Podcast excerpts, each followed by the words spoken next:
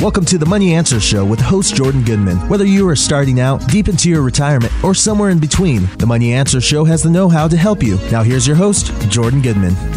Welcome to the Money Answer Show. This is Jordan Goodman, your host. My guest this hour is Susan Laubach. She's a PhD, author of nine books about personal financial uh, education, and her latest one is called Rumpelstiltskin's Rules for Making Your Farthings Grow. Welcome to the Money Answer Show, Susan. Thank you. Please tell us just a brief. Uh, you've got a long and interesting history, but just brief. Give us a brief uh, version of your history. Okay. Uh, well, I'll try to be brief. Um, I started out in theater and uh, I then um, migrated into the investment business because uh, I had children that were at some point going to go to college, I hoped, and I was not, um, equity doesn't pay you enough to put five kids through college. So I moved into in the, investment business. This was way back um, in the late 70s and uh, I was there very, very happily uh, as a, a stockbroker, as um, a manager and trainer of brokers, um, a retail broker, and an institutional broker. I left to finish my uh, graduate work and uh, got my PhD, and my master's and PhD at uh, University of Virginia. I have also had a kind of parallel uh, life in uh, both educating, because I've taught this subject for so many years, and in uh, the theater. Um, when I, w- I started in theater when I was 10, so that goes way back. but I'm still work. I'm still a playwright, and uh, and uh, also um, until very recently, I was a portfolio evaluator for people who were interested in evaluating the efficacy of their stock portfolios. Um, yes, I have written nine books, but only the last two were investment books. Uh, so um, I let me see. Does that bring us up to date? I have five children. In which that brings us up to date. Indeed. Yeah. So before we get into the details of the Rumpelstiltskin book, just kind of talk about the, the general state of personal finance and investing education in this country. Are we pretty well educated? We need to do a lot more. Kind of give us a sense of uh, the state of education these days. Well, in my opinion, humble that it is, I would have to say that it's not in good shape. Uh, many years ago, uh, economic education, including investing, was uh, mandated uh, for public schools. I don't know, this was in the late 50s, I think. I learned about this when I was serving on the um, Securities Industry Association's Economic Education Committee. Well, it is so rarely taught in high schools, and uh, it, it, so kids get out of college, they get their new jobs, they don't really know how to go about sensibly investing and are often caught up in um, fads and in the idea that you can get rich quick. Um, all kinds of things are liable to uh, put them on the wrong path. I also find that uh, many older people have not really uh, wanted to learn a whole lot about the, ins and outs of investing because, frankly, as my sister says, it gives her a headache. So she doesn't want to learn anymore. Uh, and that has led a lot of people to uh, allow other people to invest for them and make mistakes, or they themselves don't understand what they own. In other words, that's a long answer to your short question.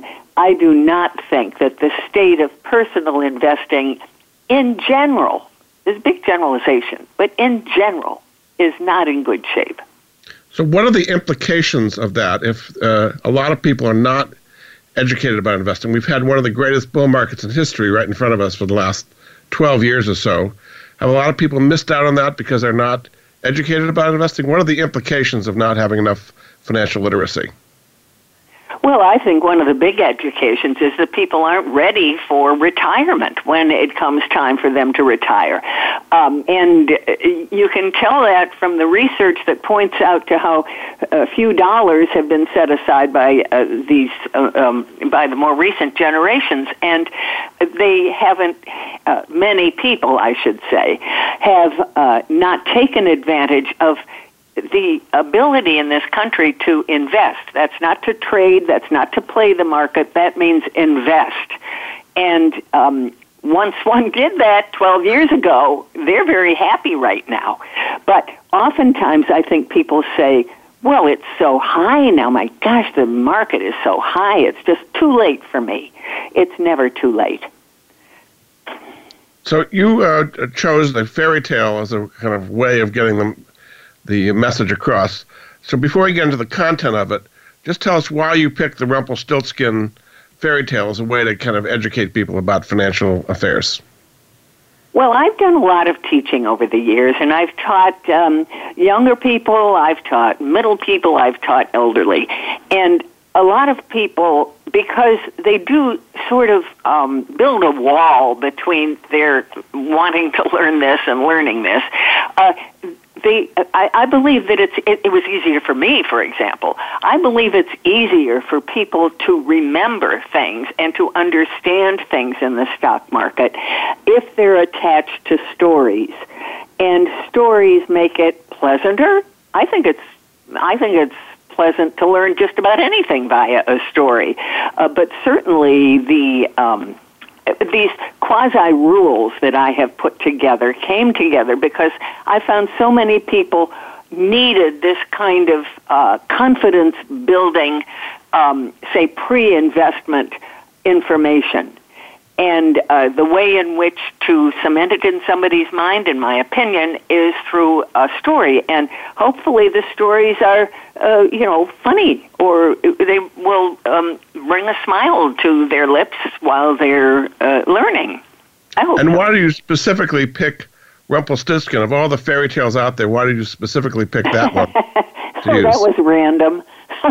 you know, I sort of liked uh, the last story, which is his story, and um, that kind of just led me into the others. Uh, the stories were brought about because they can be manipulated to tell the rule, to to you know put forth the rule that uh, I've um, felt people should know.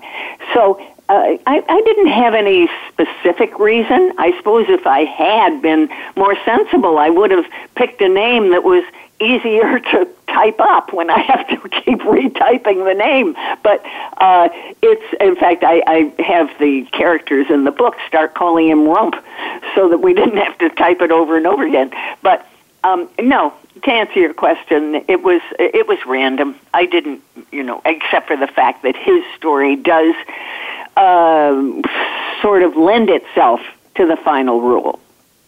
So you begin with how a public company is born from a cottage in the woods to the next Marriott Corporation. Just, just briefly tell people what people need to learn about companies going public. Yes, well, now that is a pre rule. Um, I wanted to sort of lay the groundwork for people so that they understand that not all companies are investable. Uh, the only companies that you can invest in are those that are uh, uh, sold in the public markets.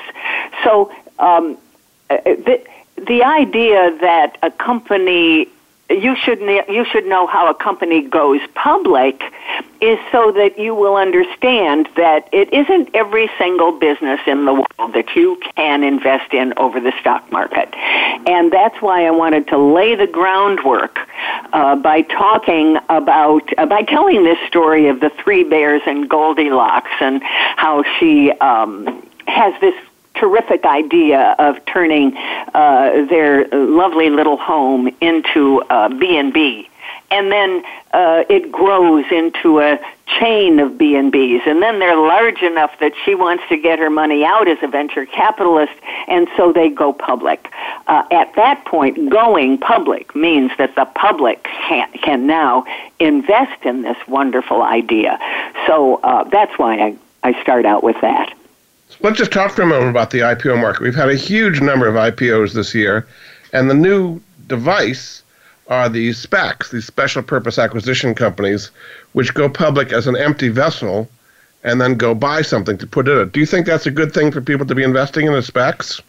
Not, I would say that wouldn't be the first thing that a, uh, a neophyte should invest in. No, because uh, as you point out, they're empty vessels, and uh, tremendous trust in the management to find the things to put into those vessels is required, and I think a certain amount of um, sophistication and understanding the structure of the SPAC is required. And why start at that end? I mean, let's just you know start with something simple. Um, if a person is just starting out in the stock market, that's kind of a heavy way to go, I think. So, how about other kinds of IPOs? I mean, there's been a lot of companies going public recently of names that are people are familiar with. I mean, today BuzzFeed is going public, for example, uh, or we've had Airbnb. We've had all kinds of kind of brand names that people are familiar with. Is that a better way to go to get into IPOs? It's difficult sometimes to get into the IPO. When I was in the uh, investment business, it was hard for me to get great lots of um, of the offering, and often as soon as something flashy comes, you know, public, uh, the price will shoot up. But because the people who couldn't get in on the offering are now buying it. Now sometimes the price dips and you know people lose money on it. But uh, the problem with the IPO, which has a flashy name, uh, I'll pick Airbnb. Um, uh, is that so many people want to be part of that that in the early days it's it's possible that that price could be pushed beyond uh, beyond reason. And I think that that is where uh, pricing um, becomes important, um, and and not allowing yourself to pay too much for a security if you don't understand its growth pattern, its growth rate uh, in uh, earnings. If you don't understand that, then I don't think you should just take a flyer, so to speak, unless you want to buy at well, 100 shares or 10 shares or something like that, just so you can say you own it. I'm not opposed to that, but that's not usually what the beginning investor does. Very good. We're going to take a break. Uh, this is Jordan Goodman of the Money Answer Show. My guest this hour is Susan Laubach. She is the author of many books, but her most recent one is called Rumpelstiltskin's Rules for Making Your Farthings Grow. We're going to go through all those rules in some detail. You can find out more about her and her books at her website, susanlaubach.com, spelled L A U B A C H.com. We'll be back after this. CharityVest provides a modern, tax deductible, charitable giving account called a donor advised fund to everyone. You can make donations of cash, stock, or even cryptocurrency to your CharityVest account. Then you can invest your account balance, allowing it to grow tax free. You can send funds to over 1.4 million charities whenever you're ready. CharityVest makes powerful, tax smart philanthropy simple for all you'll get one upfront tax receipt from CharityVest, no matter how many charities you support or when you choose to support them. You can put money aside, receive the tax advantages today, and then grow your assets while you figure out what charities you want to support. You can give anonymously if you want to. CharityVest adds an element of purpose to your life to have a place to put your charitable money. You can be intentional about giving without any of the disadvantages of giving money away when you have a stock or cryptocurrency investment that has gone up significantly in value, you'll pay capital gains taxes on the increase in the value when you sell it. But if you hold an asset for more than one year, you can avoid those uh, capital gains taxes altogether by donating the position directly to charity. You also can take an income tax deduction for the market value of the position when you donate it. Think of it like a double edged double whammy in tax advantages. You eliminate capital gains taxes while earning an income tax deduction. Traditionally, giving stock or crypto has been complicated and cumbersome, but CharityVest makes it easy. Simply create an account and tell them through the app how much you want to donate. They walk you through the details, doing all the hard work for you. Once you make your donation, the cash value is added to your fund, and you can reinvest it to grow tax free or send it to a charity anytime. Donor advised funds have traditionally been provided by big financial services firms, but they haven't leveraged technology to make giving accounts accessible while charging low fees. CharityVest provides a premier, first class, tech enabled experience at the lowest fees available. You can open an account and support charities for free. You are only charged any fees when you invest the money in your account. Charities receive 100% of your donations, and they aren't required to give you a receipt since they've already received a tax deduction receipt from CharityVest. I've used CharityVest, the web app, and it really makes it easy to sign up and donate to charities. I also like the tax advantages of eliminating capital gains on appreciated assets while earning tax deductions. So go to charityvest.org slash moneyanswers to sign up now for a free CharityVest account. If you sign up now, there'll be no fees charged in 2022. Go to charityvest.org slash moneyanswers to find out more. Nobody likes the guy who says, I told you so. The guy in 1991 who said to you, invest in the internet, it's going to be huge. Or the guy in 1997 who said, come on, this is going to be big. They call it social media. And the guy in 2009 who said, I'm telling you, man, crypto is real. Now, I'm not going to be that guy who says, I told you so.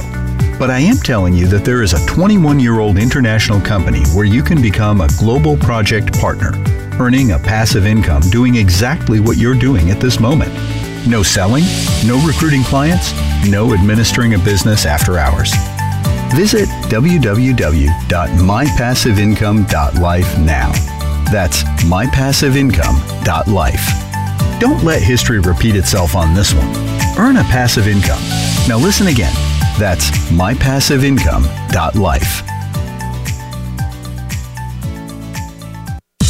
Have you had a chance to check out Voice America's online magazine and blog? If you love our hosts and shows, check out articles that give an even deeper perspective, plus topics about health and fitness, movie reviews, philosophy, business tips and tactics, spirituality, positive thought, current events, and even more about your favorite host.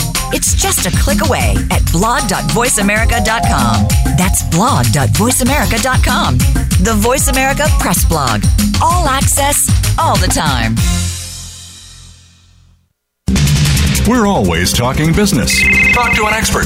Call now, toll free, 866 472 5790. That's 866 472 5790. Voice America Business Network.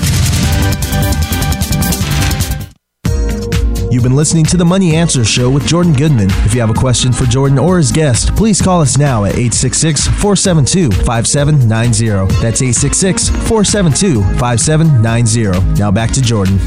Welcome back to the Money Answer Show. This is Jordan Goodman, your host. My guest this hour is Susan Laubach. She is the author of the uh, book called Rumpelstiltskin's Rules for Making Your Farthings Grow. You can find out more at her website, susanlaubach.com, uh, spelled L A U B A C H. Welcome back to the show, Susan. Thank you. So let's get right into the rules here. Uh, rule right. number one is from Tom the Turtle, and he's saying to get started, keep going. Slow but steady wins the race. Uh, that is not the way most people think about investing, particularly today with cryptocurrencies and uh, Robinhood and you know very fast, high frequency trading. Why do you think it's better to be like a turtle when you're investing? Well, that's how you invest. I mean, if you're a trader uh, or you're um, intent upon um, getting rich quick, or as I say in here, that gets you poor quick, uh, to to go into the things you just mentioned really takes um, a good bit of sophistication, in my opinion, if you want to do it well and be successful. Uh, so my belief is that there is so much noise about these um, new concepts that people sort of forget that the basics of investing means putting your money into something and let it letting it grow over time, not putting it in, taking it out, putting it in, taking it out.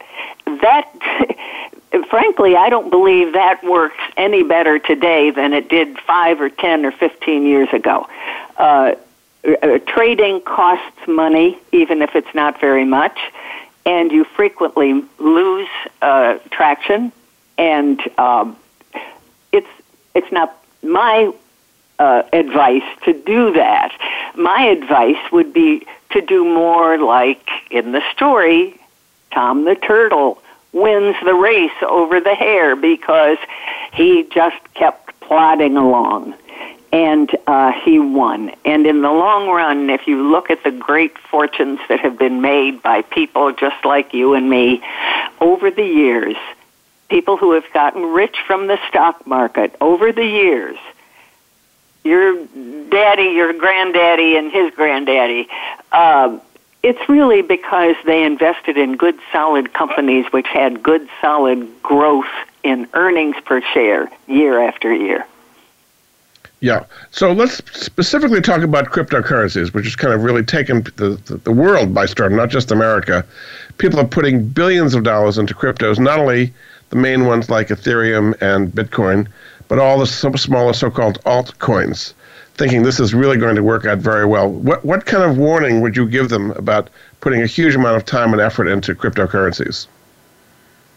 I wonder what's behind the currency. I wonder what they are buying that's real. And I don't know. I can't say that I've ever done it, and the best way to learn about how to invest in anything is to do it. So I've never done it, and so I don't have the experience of, uh, well, seeing it soar in value, obviously. Um, so I can't really advise anybody on that score, except to say that to me it's flashy with not much behind it. I don't know. I could very well be wrong, but there's no Fort Knox behind cryptocurrency that I'm aware of. So your next rule is the three pigs, and it's always ask what could go wrong. So why okay. is that a good way to invest? Uh, always asking what could go wrong. Oh my goodness. Well, ask someone who bought crypto or who's selling you cryptocurrency. What could go wrong? The, I mean, you should always know what can go wrong. Um, in uh, you mentioned Airbnb. What can go wrong? And most brokers Uh, uh, um, I'm, I'm, I don't want to be too generalizing here, too much of a generalist here, but I would have to say that it isn't the first thing that comes to mind when a stockbroker is talking to you about wanting you to invest in such and such a company. Uh, it, it, most often, it's what is expected to go right. And that's exciting, and you may buy the sizzle, and that's just fine, but you got to find out what can go wrong because you can be stunned by um, the fact that this company was ripe for something to go wrong. and I don't, I'm not talking about Airbnb because I don't make any specific um, stock either recommendations or not. It, it, I can't do it, as you well know, because of regulation. But it, it, it's such an important rule that I put it right after getting started and keeping going. Just, you know, uh, startle your stockbroker by saying, yes, that's a fabulous idea. I love it. Now tell me what can go wrong. So something can always uh, go. I mean, Susan, something can always go wrong with everything. I mean, if you take that to extremes, you'd never invest in anything because something can always go wrong, right? Mean that you're not going to invest in it. It just means that you know what can go wrong? For example, uh, will uh, is it heavily dependent upon interest rates going up? Is it uh, heavily dependent upon low inflation? Uh, is it heavily dependent upon government regulation? Uh, if you know those things, you're prepared. When that goes wrong, you're prepared and you say, okay, I knew that was going to happen. Now I know that this is a great company and I know that it, the stock will be hit, but I probably will buy more because it's a solid company and I foresee that they are going to make it through this particular issue. But if you're not ready for that, you could, um, well, it would make you a very unhappy investor if you weren't ready for what could go wrong. It doesn't mean you're not supposed to invest in those things. You know something's going to go wrong, so stay away from it. No, that that that that, as you say, is far too extreme. So you know it, but you don't necessarily be dissuaded by it. But you see what could go wrong, and is that likely to happen in the current economic environment? Is that what you're saying? Yes, and you can say to yourself, "Oh, that's most unlikely under this particular, you know, economic uh, situation. So, um, but knowing it in the back of your head, that's that's good uh, ammunition. So, so, let's take some dramatic examples of things going wrong. Uh, for example, with Enron, which was 20 years ago, when you saw that, did you expect something like that could happen with a company that became at its peak about the sixth biggest company in the world? Did you think something could go wrong with something like that? Yes, uh, and at the time, and I can't pull it up in my mind right away. At the time, we had plenty of warning um, about Enron, about the situation there. And if I had, you know, the newspaper in front of me, I could go through what it was. But yes, there there are almost always warning signs when it comes to an industry, a, a company, a management. Uh, so it's it's not something that um, is too so far fetched. Is something that's so far fetched that you would never know it until it happened. And the same thing, like with Bear Stearns and Lehman Brothers in 2008, you saw that coming as well. Well, now that's uh, that's a tough question because uh, no, I didn't, and I don't know if certainly Lehman Brothers didn't see it happening. Uh, but the capital ratios in some of those things were out of whack. I don't want to go into a great deal of detail, but just to say that those were warning signs. I saw them years ago, and I was absolutely flabbergasted that uh, that the regulatory uh, bodies hadn't noticed these things. And I'm certainly not alone. There were a lot of people in our business who noticed those things. But you know, they so okay marched so, on. Those are from the past. So what do you see today that other people are not seeing that you think could blow up and, and go very wrong that people are investing in now? I don't think that's an easy question to answer. Uh, what do I see today? Well, this is a time of, um, it's an unsettling time because of China, because of COVID, uh, because of the uh, political environment it's so unsettling that um, I, I still I still go back to looking at high quality companies with solid earnings growing every year, and uh, so what could blow up? Well, any one of the things that I just mentioned to you. You know, China could get very aggressive, and um, other parts of the world uh, could um, uh, create havoc and, and require our. Um, I mean, uh, look at Ukraine right now. Uh, I guess what I'm saying, Jordan, is that the worldwide situation at this point is so tenuous, is so um, unnerving that we could. Why the market has kept going up is is surprising to a lot of people, except that you have seen the the earnings coming in. Yeah. When you see the earnings reports at the end of you know like earnings reporting uh, season, uh, and a company doesn't report good earnings or earnings that the analysts were expecting, you see that mar- that stock go down. Yeah. So not okay. all companies have enjoyed the kind of growth that we've seen in the overall stock market in the overall Dow Jones, let's say, or S and P. Uh, Very good. We, we have to take a break. We have to take another break. This is Jordan Goodman of the Money Answer Show. My guest this hour is Susan Laubach. She is the author of the book Rumpelstiltskin's Rules for Making Your Farthings Grow. You can find out more at her website, which is susanlaubach.com. We'll be back after this. All around the world, tech companies are innovating and driving returns for investors. OurCrowd analyzes companies across the global private market, selecting those with the greatest growth potential, then bring them to you.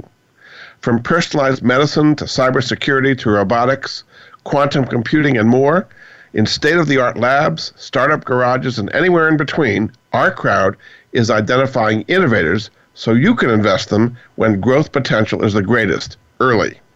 OurCrowd's accredited investors have already invested over $1 billion in growing tech companies, and many of their members have benefited from the 46 IPOs or sale exits of their investments.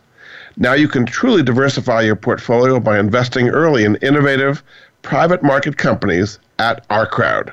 Join the fastest growing venture capital investment community out there at ourcrowd.com slash answers. That's O-U-R-C-R-O-W dot com slash answers.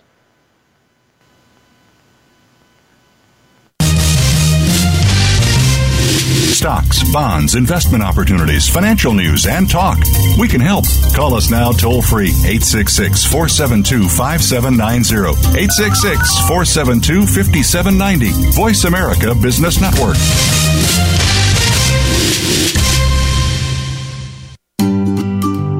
Or someone you love have a life insurance policy that's no longer needed or not affordable?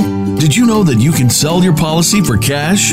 Your reason for buying life insurance has probably changed. Thousands of Americans turn to life insurance settlements to help sell their policies. They act as your representative, getting the highest market offer for you. You've got nothing to lose by simply inquiring. If you're over 64 with $100,000 or more of life insurance, you may already qualify. Call 877 485 6681 to get your free non binding appraisal or visit fundinglife.com. Life Insurance Settlements. Discover the true value of your life insurance. 877 485 6681. Jordan Goodman is an affiliate. He recognizes quality solutions, forming relationships to help improve the lives of his listeners. Tune in to the Voice America Variety channel on the Voice America Talk Radio Network. Voice America Variety broadcasts a diverse array of topics, reaching a global community. Our experts come from all walks of life, and the topics they discuss are everything from current events, arts and entertainment, leadership, parenting, relationships, self improvement, career advice, and a variety of other topics. Check us out today. You're sure to find something of interest. Voice America Variety. Talk on today's hot topics. You've been listening to the Money Answer Show with Jordan Goodman. If you have a question for Jordan or his guest, please call us now at 866 472 5790. That's 866 472 5790. Now back to Jordan. Welcome back to the Money Answer Show. This is Jordan Goodman, your host. My guest this hour is Susan Laubach. She is the author of several books, including Rumpelstiltskin's Rules for Making Your Farthings Grow. You can find out more about her and her work at susanlaubach.com. Welcome back to the show, Susan. Thank you. So we're going through Rump's rules here. Rule number three is sometimes investors should be loaners, not owners. So when does it make sense to be a, a lender and not an equity owner? Well, uh, it's if if you have to have your money back at a certain time in the future, and you don't want to uh, subject it to the risk of the stock market, then it was probably wise to buy bonds. It is wise to buy bonds, high quality bonds, because you want to make sure you get paid back. That's now you are a loaner when you Well, are. how about today? buyer. Today with interest rates, I mean, long-term ten-year Treasuries are one and a half percent, or you know, you're getting a very low yield for tying up your money for a long time. Do you think that makes sense for people to put a lot of money into bonds at today's rates? Not long term, no. And um, if you if you uh, look at say A-rated, I don't know what the yields are, frankly, but A-rated uh, government agency bonds, they've always had a higher yield, uh, and uh, they also um, have never defaulted. Uh, so there are there's a wide spectrum of the kinds of bonds that you can buy.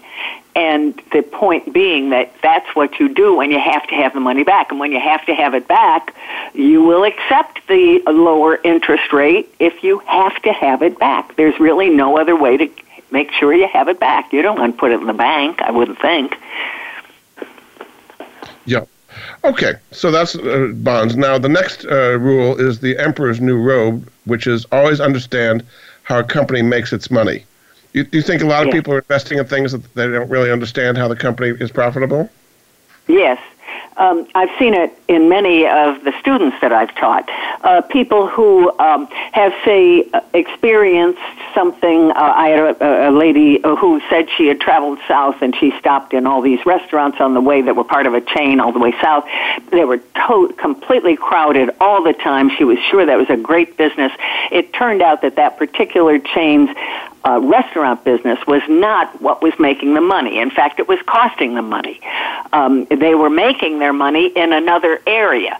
So it, you need to know if your interest in the stock uh, via a particular uh, company, you know, um, uh, product is actually the product that is is making money for the company. Uh, the way you can find that out is by uh, looking it up in Value Line, actually by um, looking it up online. Uh, and um, I just think it would be foolish for someone to buy a company for a particular product when it might turn out that that product is not only losing the money, but they may be selling it off next year. So it's just, it's a good idea to know that. Do you think it's better to have to invest in a company that is focused on a particular uh, area or a conglomerate that has many different things? I mean, think recently of General Electric, which had many different things. It's now breaking up, breaking up into all of its different pieces. Is it better to just right. focus on a company in one place in the first place, or diversified? Well, that's what Peter Lynch called that diworsification when a company uh, had so many different parts to it.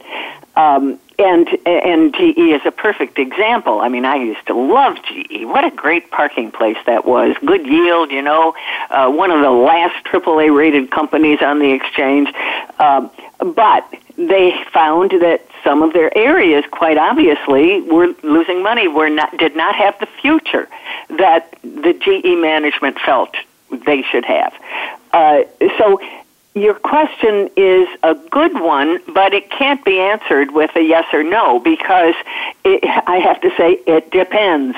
Uh, if it's a, a one product company, it may not be large enough. Um, it may not have the um, uh, the market share. Uh, it may not have the visibility. It it depends upon the company.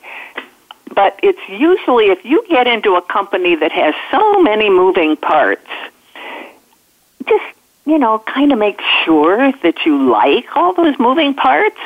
Uh, if you are a person who's interested in green investing, for example, you should look up all you should look your company up and see how well they do in that uh, environmental um, uh, conscience uh, with that environmental conscience and and it's much easier to find that out nowadays or if you're a person who uh, you, uh, does not want to invest in say liquor uh, or um, well smoking you know is easy to find out. But if you if you look at your company and you see what kinds of products they have, just make sure they match your own value system. Yeah. Your next rule is never pay too much for a stock. Beware irrational exuberance. Never confuse, bra- confuse brains with a bull market. Do you think that's what's going on today? People are paying too much and they're confusing brains for the bull market? Lots of irrational exuberance going around. Uh, yeah, I do. Now, this is a little more complicated, this figuring out the price. Um, and uh, if you, do you want me to go through the peg yes. ratio, or is that just a little too? No, it's okay. That's too, good. Um, Let's do the peg ratio. That's fine. Mm-hmm. Okay. Uh, the peg ratio is a short way of saying uh, that the price should be equal to or less than the growth rate in earnings per share. And that means that if the price is $10, let's say, and the growth rate is 10%, and the earnings per share this year, or anticipated for next year, is a much better way to do it, is $1. Quite easily, we can see that the price at $10 is the equivalent of the earnings times growth, 10. So that's ideal. That almost never happens anymore. Almost never happens anymore. But it can help you keep your head if you see how far away it is from its price being equal, equal or less than its growth rate in earnings per share, uh, if you um, look at Value Line. Once again, I, I, I highly recommend Value Line. I, I just really can't say enough for it. And by the way, the aforementioned Peter Lynch was the same way. Uh, he said everybody should throw away their research analysts and just buy a subscription to Value Line. They're that highly thought of. But Value Line gives you all this information. They tell you what the anticipated earnings growth is. And they also tell you if the company has always sold at a premium multiple, meaning uh, more than its price divided by its earnings. That's what a PE is. I'm sure your I'm sure your listeners know that already, but yes. you know sometimes you don't.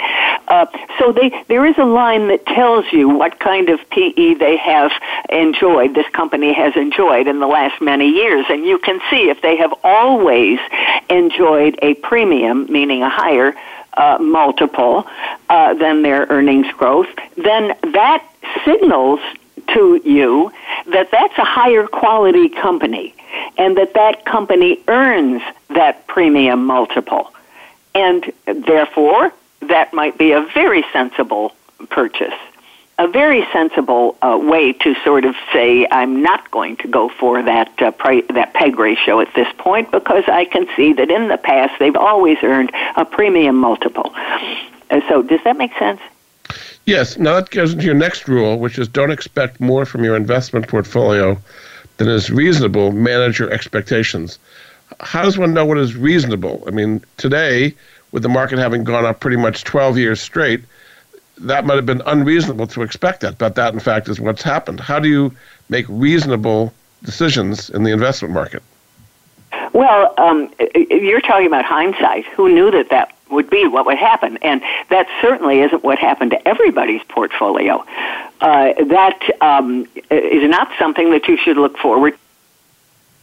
Um, and I'm I'm uh, suggesting uh, that um, uh, that in fact now, this, this sound really sort of pathetic to your to your listeners, and really boring, and really uh, too conservative. But you know, Jordan, if you were to get between five to seven percent after tax every single year, you would be a rich person. You know that.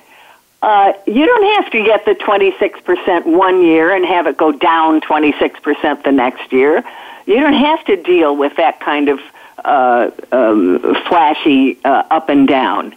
If you can realize that your portfolio has done for you, and certainly with inflation being lower than that, I don't know how much longer that's going to last, but if you can beat inflation by several points every single year after tax, you're going to be rich. Yeah. Right, we're going to take another break. Uh, this is Jordan Goodman of the Money Answer Show. My guest this hour is Susan Laubach.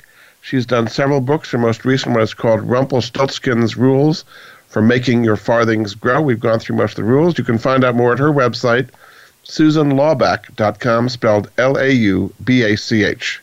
We'll be back after this. From the boardroom to you, Voice America Business Network. Are you a homeowner tired of making monthly mortgage payments with little progress towards paying down your principal? Does paying off your home in five to seven years without making larger or more frequent payments sound appealing? Paying off your home in full in five to seven years is really possible thanks to Truth in Equity's Mortgage Equity Optimization System, a money management approach that puts your money to work for you 24 7. If you own a home with some equity, have a decent credit score, and verifiable income, you owe it to yourself to learn more about Truth in Equity's program. There's no need to replace your mortgage or refinance in many cases. The system works for new home purchases as well as current mortgages. Your home is your largest investment. Own it outright in five to seven years. Call Truth in Equity 888 262 5540 or visit truthinequity.com 888 262 5540. Jordan Goodman is an affiliate. He recognizes quality solutions, forming relationships to help improve the lives of his listeners.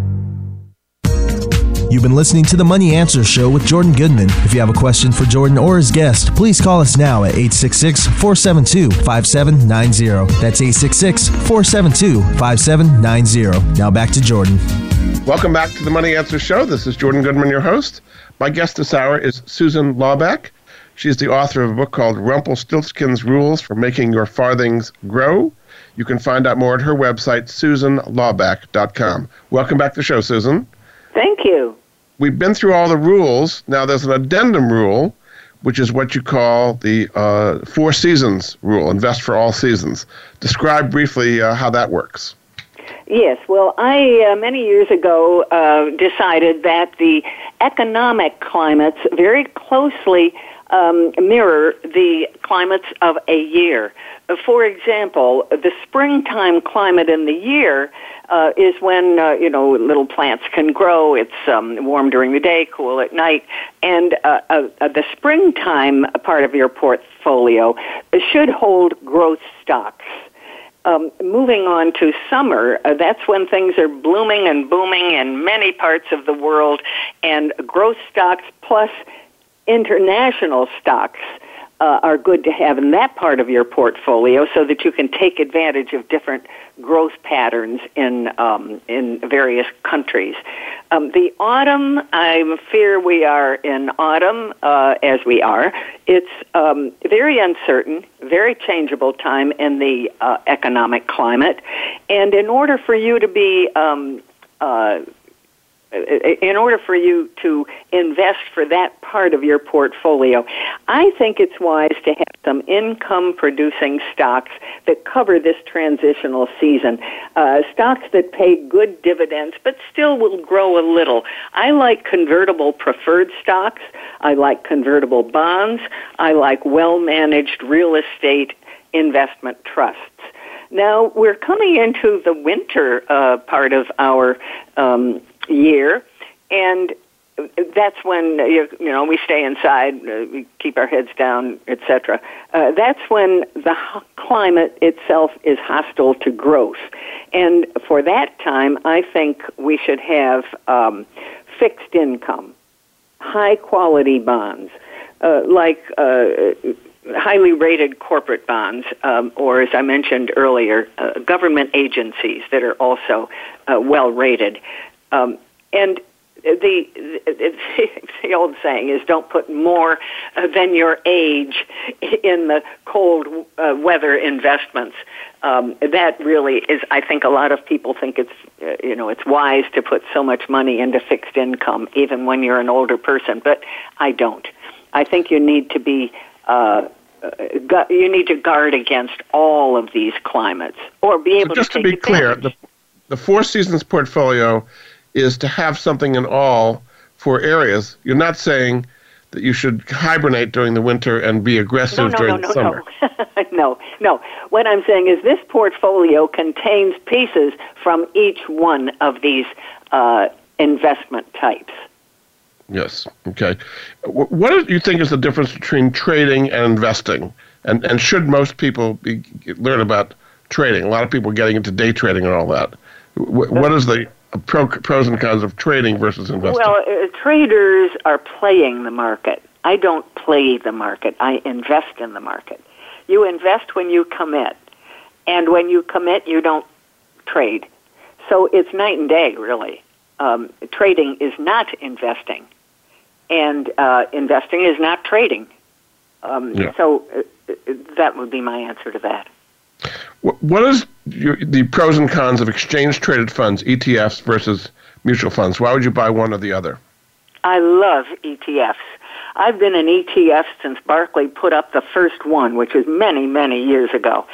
Uh, ETFs are, in my opinion, they are so much better because you can buy them in real time. You don't have to wait until the close of the market to get the price. Uh, they are not managed. You are buying a basket of securities that cover an in- industry of your choice. Actually, there's so many ETFs now. They cover, uh, you know, the um, the various markets. Uh, or uh, various industries. Um, you can buy an ETF for whatever your interest is in this great world of investing. Mutual funds have always done that job for us in the past, but they can be costly. They need to be uh, generally managed, and they need to be bought at the end of the day when the market price might have gone way up or might have, if it was happy circumstance gone down. But uh, so you ask the which is better. It's hard to say which is better because I've had some very good luck with some mutual funds over the many years I have been in them. But for for my uh, in my opinion, uh, the investor uh, who is trying to fill out the port, uh, four season portfolio or to get started in investing or wanting to uh, commit to a particular industry, I say go ETFs. So for parents who want their kids to be financially well educated, in addition to reading them Rumpelstiltskin's rules, what would you recommend that parents do to get their kids financially educated if they're not getting it in schools? Well, I know what I have done. What I've done for my kids and grandkids is that um, I first of all I bought them ten shares of a stock of a company that they knew the product. They knew the main product of that company, and so they would feel as if they they did own. I say you're an owner of that company now. You like the product, and now you own it. Isn't that wonderful? And over the years, you find that the child then uh, pays a whole lot more attention to when, you know, the annual report comes out, uh, or whether there's any kind of news on the, listen to the business channels. Um, it, that's a really good way, I think, to get them. Uh, they're not going to get rich on that. I'll tell you, uh, it is possible to get rich if you buy a very small $500 into an, uh, a very, very good quality mutual fund and just let it lay there just let it sit. Uh, and over the years, you know, just uh, watch it occasionally, but that that doesn't engage the kid's interest is the problem. Um, if you want to engage the kid's interest, find out what they are really interested in, what uh, what toy, what game, what um, sport, what whatever, and uh, then you know buy them the security that follows that particular interest. So beyond that, thing. beyond buying securities and getting them mutual funds, other areas, credit card debt and so on. What, what kind of advice do you have for parents wanting to educate their kids so that they don't run into financial trouble? Well, I was very conservative with my kids, and uh, so they didn't have their own credit cards until they grew up and were working and could get their own on their own. So I don't really have good advice on that. That isn't my area of expertise. Uh, I just um, I think that it's amazing how many kids have so you know so much freedom uh, in, with a lot of money. And with those children I, or young people, I would strongly invest that they open an account and they uh, start buying uh, securities on their own. I think you know there are some provisos there with their opening an account as a young person, uh, but that's the only answer I can give you for that. What, what what would you do so that the kids are not spoiled if you give them too much too early? Well, don't do it. why, why would you do that if you didn't, you know, if you wanted them not to be spoiled? Uh, I think always making a budget for a, a kid making his own budget and uh, telling, uh, saying what is it you want to buy with your money and um, what's important to you to have in the future. Do you want to put money aside and uh, go to college with it, or do you want to take a, a fancy trip? You know, when you get out of high school, um, you can help by saving the money now, and uh, that's the kind of advice I would give, and certainly budgeting. Whatever money the kid gets from an allowance or from a job. Um, or doing chores around the house, whatever money the kid gets, it's really helpful to sit down and ask them how they want to budget that money. It, get them thinking along those lines. Thinking like, you know, I've got so much money now, I can put this much into, you know, getting a Coke, I can put this much into ice cream or whatever. And um, it, just get them thinking along those conservative save, saving uh, methods. Very good. Well, thanks so much. We've learned a lot. My guest this hour has been Susan Laubach. She is the author of a new book called Rumpelstiltskin's Rules for Making Your Farthings Grow. We went through all of her different rules. Uh, good for both you and for your kids. You can find out more about her and her work at her website, susanlaubach.com, spelled L A U B A C H. Uh, thanks so much, Susan, for being a great guest on the Money Answer Show. Well, thank you, Jordan. I really appreciated it. Very good. Well, thanks so much, and we'll be back next week with another edition of the Money Answer Show. Goodbye for now. Thank you for joining Jordan Goodman and the Money Answer Show. If you have a question for Jordan, please visit his website at www.moneyanswers.com and be sure to tune in every Monday at 12 p.m. Pacific Standard Time right here on Voice America Business. See you next week.